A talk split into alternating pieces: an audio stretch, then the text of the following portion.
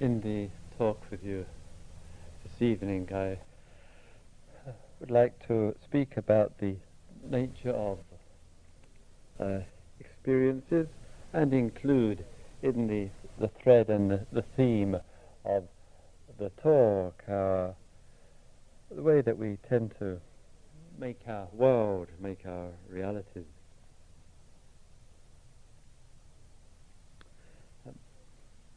Just uh, recently, I um, was uh, re- reading uh, a book about poetry, and I have, like perhaps a number of you here, an interest in in poetry and the usefulness and the insights that can come from poetry, both from reading poems and and also from one's own efforts in, in this regard.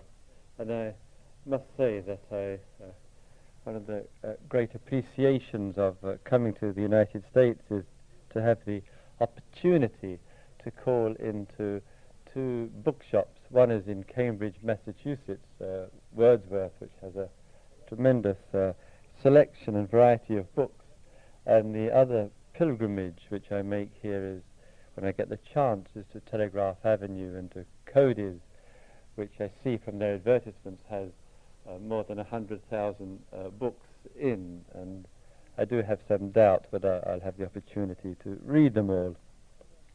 And in a book of uh, poetry, a uh, poet was um, com- complaining quite uh, uh, tenaciously about the way there has been, and this is often the cry of the conservative voice, of course, the way there has been an immense decline in poetry, and that this decline in poetry is because the word itself has lost its meaning.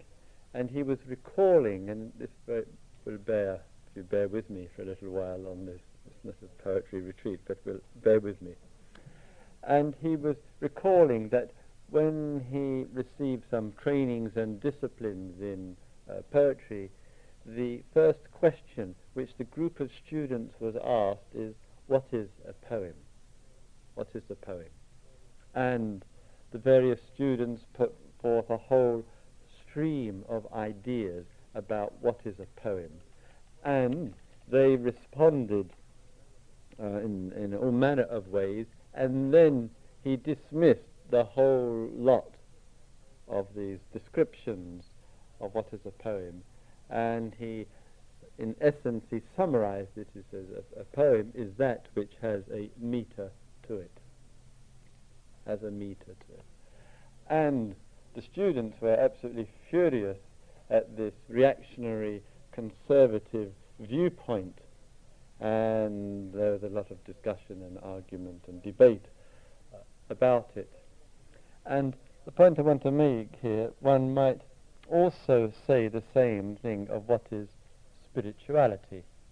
And if possibly I was to put out the same kind of uh, question to you, and though I certainly have never considered myself an arch conservative or even a little one, but nevertheless, if I was to put out a definition or to ask, which I will save you from that, uh, ask what is spirituality, there might well be a whole range of different responses. And if I may take the conservative position for uh, just a moment, which would be perhaps the first time in my life, um, in taking a, a, view of what is spirituality, I do think it does have some uh, frameworks to it. It does have a, shall we say, a body to it, which is very distinctive. And the distinction of it is such that in any way that you might say what is spirituality, or what I might say spiritual, spirituality is it cannot exclude three essential areas. I just feel it, cannot be overridden or uh, uh, dis- dismissed. And there has been, in some religious forms, in some um, spiritual traditions, both contemporary and interpretations of the older tendency to dismiss them. One of them, uh, I think, which is uh, vital and um, indispensable, which I referred to uh, yesterday evening, and that is the uh, ethical guidelines. And these ethical guidelines do serve as a basis in human relationships and extend further. The commitment, the undertaking to be free from killing, free from uh, stealing, free from uh, sexual abuse, free from uh, lying, and free from the uh, abuse of alcohol and drugs. And what one has seen, and of course there have been um, a whole variety, a number of stories, there have been a whole variety of articles too which have been written, the, the, the shadow of Buddhist America, I remember seeing a, a chapter uh, article in a magazine and a whole variety of other themes in which somehow or other, for some reasons, or, or the whole variety of reasons, there has been uh, a forgetfulness or a neglect or sometimes a bit rather crude um, disregard for uh, the guidelines which serve as uh, a basis for our life. And with that, when there has been forgetfulness of that or caught up in uh, an issue with regard to that, let's, you know, call what is what is. And therefore some error of perception, some foolishness or naivety or blatant disregard has occurred. And I feel if the, if that all of that's neglected, if that isn't addressed in our lives and isn't given care and attention to, then what happens is that we, we find uh, that meditation work in the areas of mindfulnesses and awarenesses and these explorations do in fact simply become a form of mental gymnastics because they don't have a foundation to them, they don't have a, have a, a, a basis to them. So the first area I say is ethical considerations and the danger, which has, has been a feature of religious life, of course, is becoming painfully, awfully um, self-righteous and moralistic. So can there be for us a way of uh, being in the world which we do genuinely, seriously pay regard to ethical guidelines, to religious principles, to uh, spiritual disciplines, to uh, some religions were called to commandments, which actively say, yes, these areas need to be integrated and really need to be given support and uh, reverence in our life. What has happened, and I think uh, particularly where there has been some difficulties, uh, and I think more so in the United States in this uh, area in the last uh, decade, decade or two, I think some very unfortunate things has also have happened when there's been a, a reaction to these principles because of all sorts of errors of judgment or behavior or whatever it is, that, that, that one error then gets magnified. And the, the Buddha used a very uh, good um, an analogy of this. It's like sometimes persons or person um, neglects and ignores one or more of these ethical guidelines in different ways. And the Buddha said it's like um, dropping um, ink on a cloth. And the cloth uh, is certainly stained, but what very easily happens is that the attention then focuses on that particular event. And the whole person is then rejected and negated because of one. It's used to illustrate, oh, this person is obviously um, uh, useless all over. This person re- really has nothing to offer at all because of one particular incident or incidents. And I think one has always has to be very watchful of judging mind and how the judging mind can can swing in all manner of directions to another or others or to oneself, and from a particular draw the generalization. Clarity of mind is seeing what is. Clarity of mind is seeing clearly and unequivocally what is. But let us always, with ourselves, as well as with others, be watchful of the uh, of taking upon ourselves being judge, jury, and prosecutor, and sometimes executioner when we're referring to a particular um, rather than the general. I say for ourselves. So sometimes in our life, some event may happen in our life which we which we regard as unfortunate, which we regard with, uh, with, with great regret. I have had people on my retreats who have said to me in uh, a one-to-one, uh, Christopher, some time ago, some years ago, I got into a terrible rage with somebody and I killed that person. And this has, has caused me incredible pain and incredible sorrow and regret. And I've had to live with this day in and day out. And every time I sit and every time I meditate, this situation, this crime of passion in my rage and in my jealousy just overwhelms me. And it's one of those situations where there has been an event, the ethical guidelines and principles for people not to generate suffering to each other was completely forgotten or neglected or sometimes never even thought and, and contemplated. And, and it seems like the, the offshoot of that, the consequences of that run years, years, years, years, years, years. And the person said, as somebody said to me on the situation very recently, Christopher, where is the end of the consequences?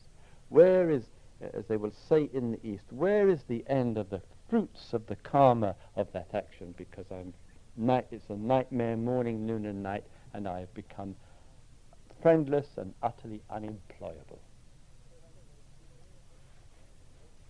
So I say, when there, there's the uh, basis, the ethical uh, uh, guidelines there, the respect for them, but also to be observing them in a way that we don't use it to form harsh and damaging views and opinions about others or ourselves.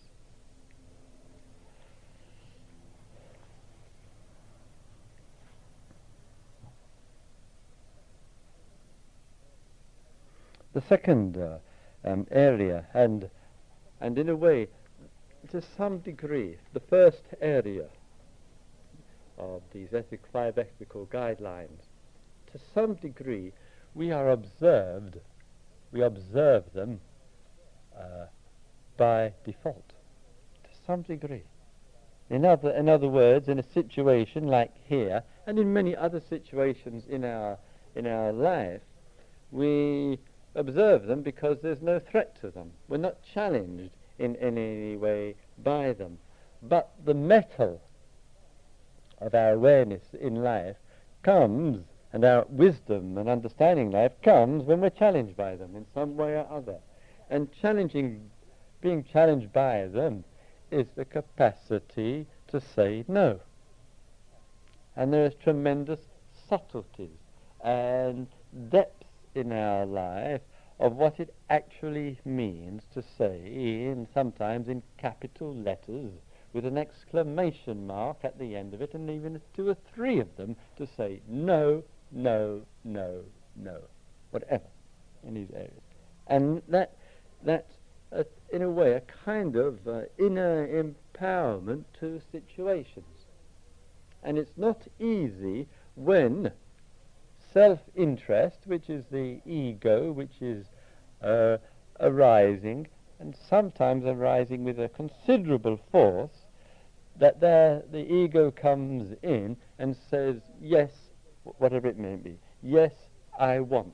Yes, I want to be able to make a lot of quick money easily, as an example. and exploitation and cheating and ripping some people or organizations or whatever it is of becomes a modus operandi because one has forgotten the power of no and stealing, which is a word we wouldn't like to use of ourselves, so we'll find some word which is more acceptable, like, well, I need to make some money.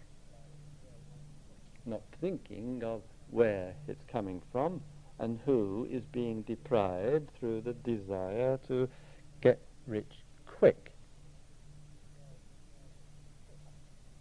And it's rather amusing to read in these uh, wretched um, news magazines of this country, Time and Newsweek being the, the, the high priest of wretchedness, that they will say these days in the um, uh, of the Eastern Bloc, now the Eastern Bloc, and I will give stories and examples of pursuing the American dream, which is getting rich quick, which is an insult to millions of people's lives in this country, but it's perpetuated. And as a result of the mythology of the American uh, dream and any other dream in that way, people have incredible anxieties about money. Huge anxieties about money. Rich, poor, middle, up the ladder, down the ladder, off the ladder, on top of the ladder, doesn't seem to make much difference to the degree of anxieties around money. And I say, let's be very watchful, because where there's anxieties around such area, there can be, to try to get out of the anxiety, the get rich quickly as possible mentality can be lurking in the fears of not having enough. It goes with the, it goes with the fear. It lurks stealthily in consciousness. If only I had more money.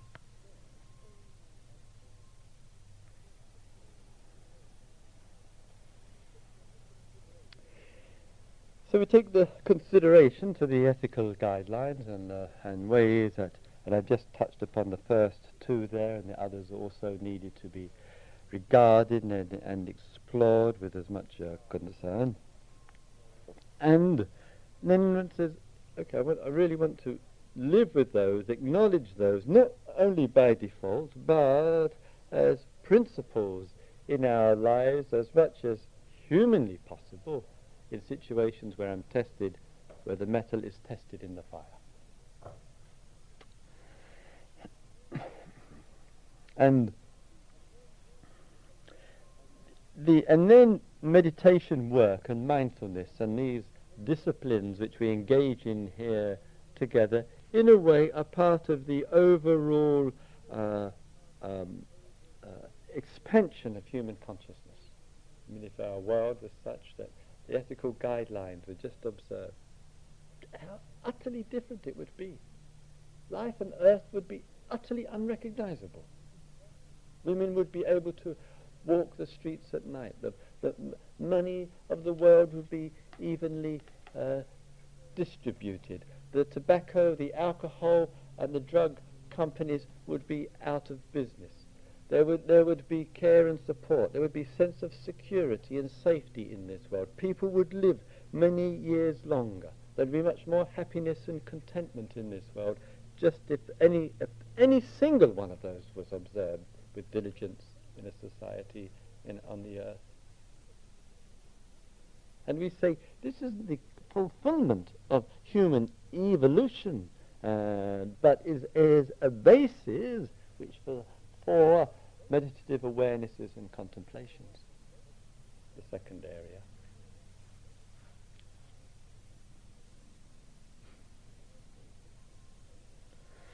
One of the things which concerns me too and hopefully for any person who wants to discover what we might call reality, who wants to discover what we might call the nature of things, what we, what it might be to realize, is how I think as people, as human beings, we are easily manipulated.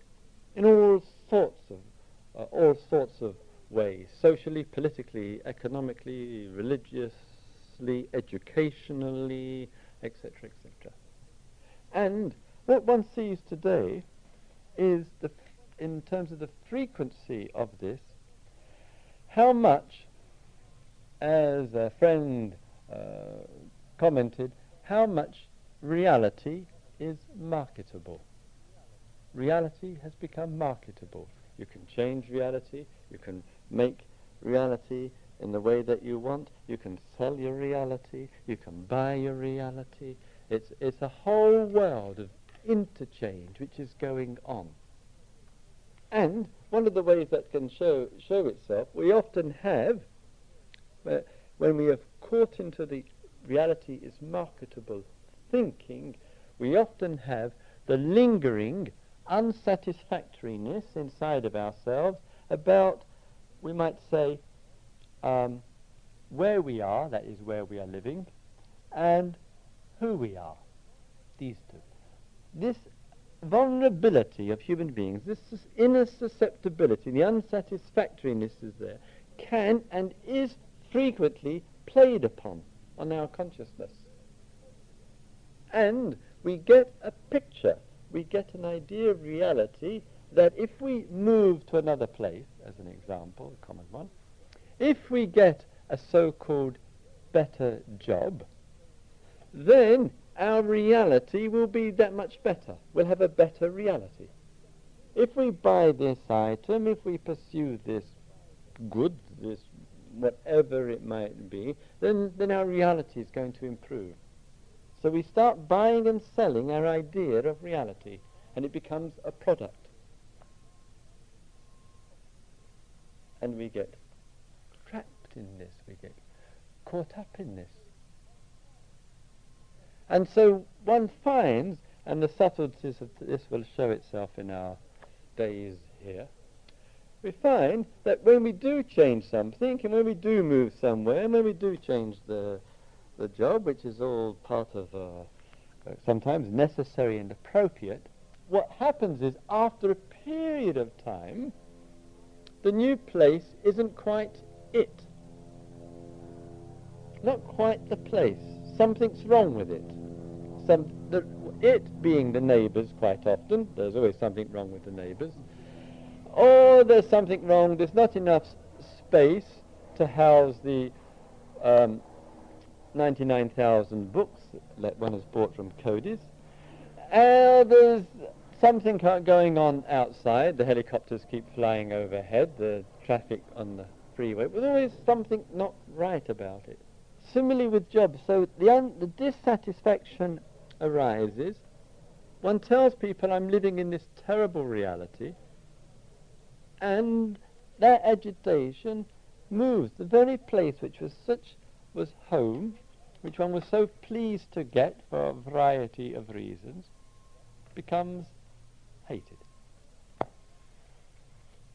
Job, relationship, home, possessions, money, or whatever. And this constant pursuit for a better reality. And one says in the mythology of all of this, well, it's my choice. Who is manipulating who? What's happening that we live with these mentally, daily constructed realities? Can we, in this time here, in these days here, actually look through all of that? That gets, that mind, our mind in that way, is supplanted into situations like this. So a person may be sitting, you may have noticed in your day here today. You're sitting or walking. After a period of time, one begins to notice something about oneself, something unsatisfactory and this unsatisfactory feeling produces some thoughts.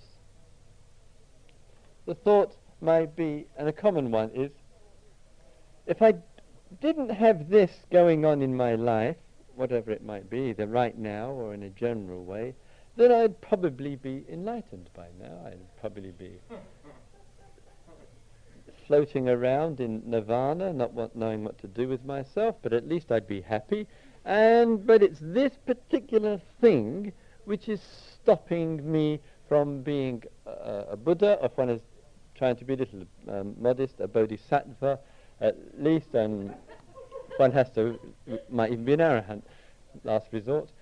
So, so this view that there is something, and this something is uh, troubling me, it doesn't go away. If I didn't have this, it might be at the physical level, it might be at the emotional level, psychological, mental uh, level, personal level, whatever it might be, that this stops me.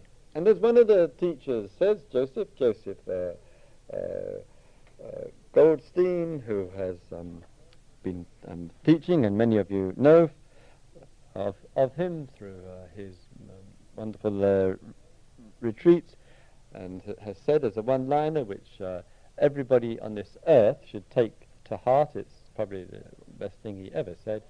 And don't tell him I said that. And and he said he said if it's not one thing, it's another. and to me that sums up the entire body of the Buddha's teachings. And it always seems to be, if it's not one thing, then it is something else. And so the content, the form, the shape of the experience, the dissatisfaction with it, it the way that it manifests uh, it, itself, it's as though we're thinking in terms of, get rid of this one, then that's all I need to do. And what, we, what one finds so easily is that no sooner the one thing disappears, it fades out of consciousness, sometimes simply because we haven't got the energy to keep thinking about it and we're so exhausted. So it fades away. There's a short-term um, relief from it, sometimes even 45 minutes, and then it reappears in some other form or a similar one. So I say that in our awareness as a, a second essential feature of spiritual life, and the interest to observe and contemplate upon things, to see what, what way are we interpreting and making reality. What are we doing to fix our notion of reality? Well, are we thinking that reality is marketable by getting this, selling that, consuming this, producing that? Are we actually living our lives where, where we believe reality is marketable? Are we putting out that message to other people? Any real estate agents here? Please note. so again, the relationship and the way that we communicate and connect with each other and the kind of messages that you and I give each other make our world. Make what we imagine it to be, make what we think it is. And spirituality says, let's face that tiger in the eye.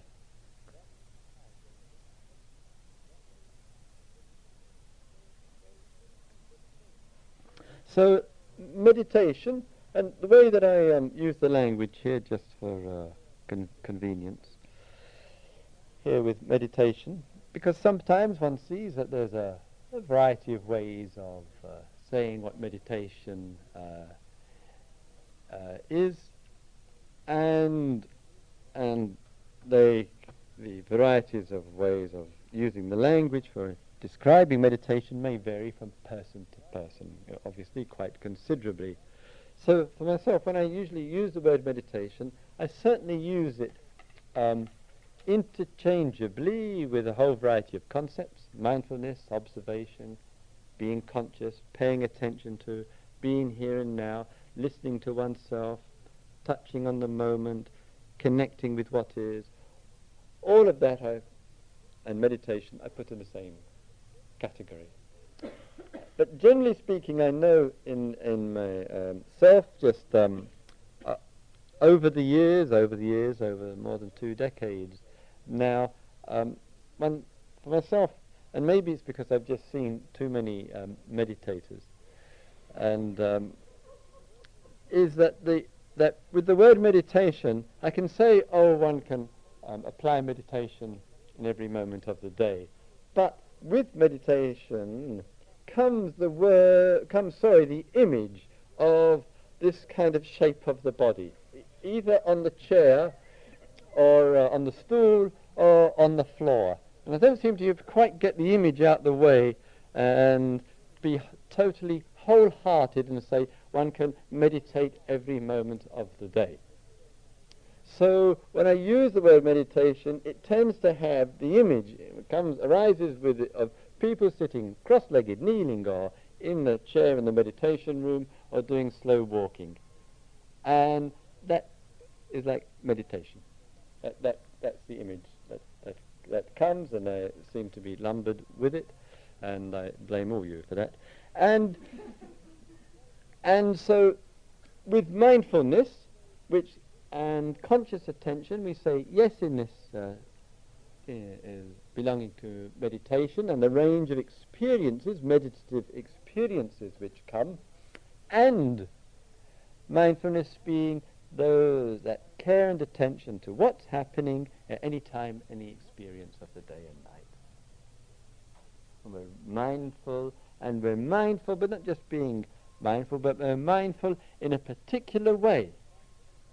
Because, as an example, uh, if uh, you're, you're sitting here and somebody decided to uh, enter the center here and um, to move into our respective bedrooms and to steal our stuff, no doubt that person who did that would be incredibly mindful.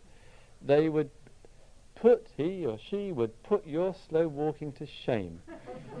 they would hear every step, every time the foot moved, every time the hand went to the door. There would be a quality of mindfulness which not even the Buddha could get near. And, and therefore, say, it's not just being mindful, it's being mindful, but with what goes with it. What's the intention that goes with it? What's the support that goes with it. And therefore, it attitudes and intentions of learning to see what is uh, occurring in a non-selfish way, a non-possessive way, an, an undemanding way, and to look into life with care, with, with sensitivity. This, so therefore we say mindfulness, yes, but mindfulness requires support and one of them is those ethical guidelines. So there's meditation, therefore we might say meditation here means mindfulness with the form, awareness with the form, direct observation with the form, of sitting, of slow walking. The rest of the day obviously matters equally because life is in the rest of the day as much as it is in the sitting, walking form. So ethical guidelines is one. The second is awarenesses, the mindfulnesses, the meditations, the, the contemplations on life, the interest in life. And the third, which gives support to what I put in the name of uh, spirituality, just as the uh, professor on poetry put the meter into the nature of what uh, poetry is, is wisdom is living with wisdom, is li- living with insight, is, is living with uh, uh, an understanding. And with that, it, it, that means that sometimes, and I think in the tradition, spirit tradition, and particularly um, in uh, the circle sometimes of insight meditation, of uh, uh, vipassana, as it is called, which I think is um, such a odd word to try to get one's uh, tongue around. And I'm always very delighted when people do come and sit retreats with me, and throughout the retreat week 10 days or even longer. I've never actually used the word vipassana, and I've actually had people who've sat retreats with me and have asked me some days, weeks, months later, or at a later retreat, they say, um, have you ever heard of this vipassana meditation? You know, do you know anything about it? Very little, thank God. So, in the tradition, the word vipassana, it means um, insight meditation. That's what, and that um, word vipassana strictly in the way the Buddha has used it is it means insight. So wherever, whatever the conditions in your life and my life, which in which there is insight, but again, insight which makes a difference to our life.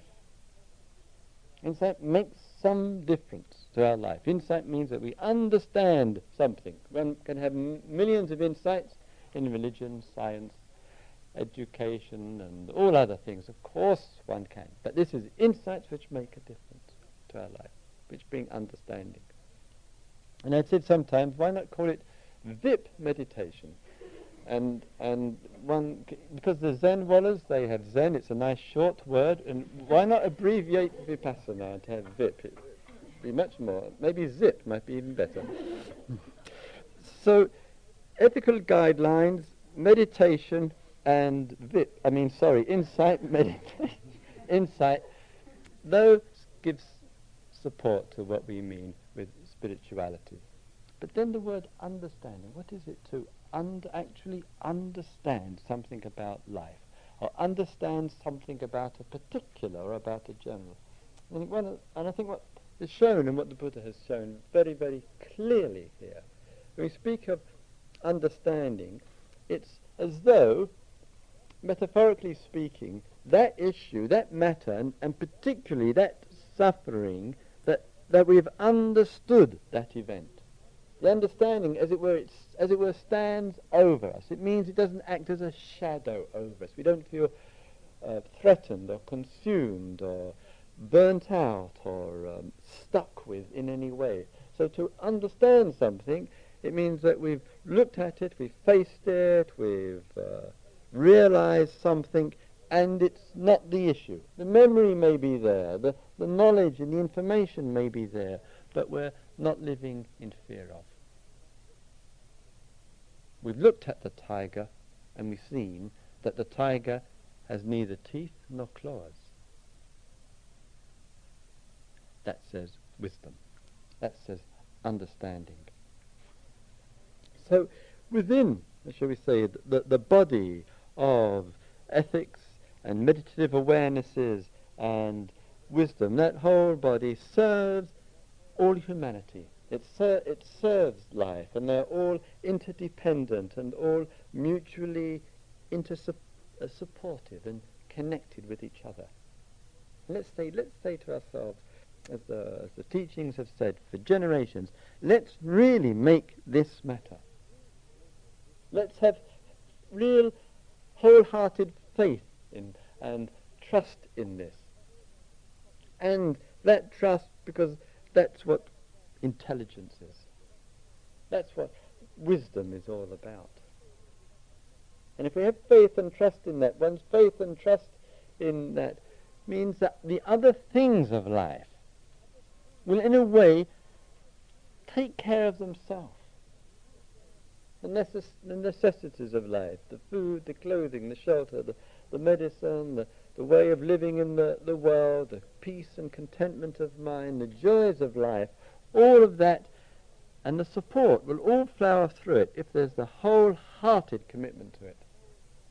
And there are m- many, many people, near and far, in this room and elsewhere, who are living witnesses of the love of the body of what we call spirituality and saying everything else flowers from that.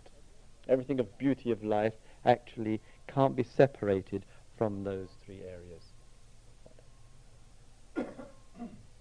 we have an opportunity here with the meditations, with the mindfulnesses, with, with the looking into things to let all of that be really grounded in our life.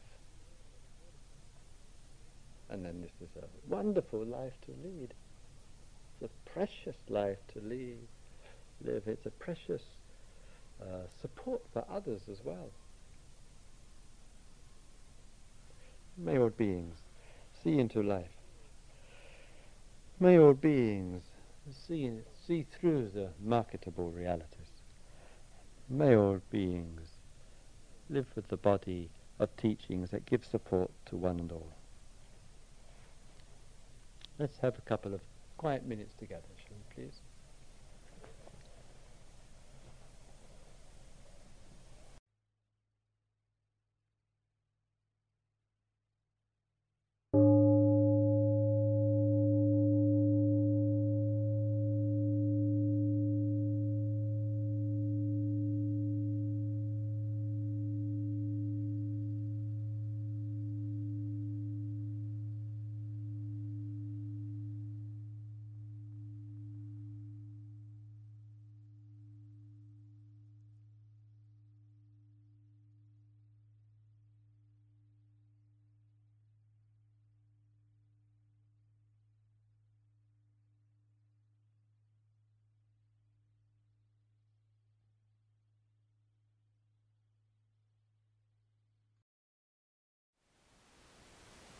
Thank you for listening. To learn how you can support the teachers and Dharma Seed, please visit dharmaseed.org slash donate.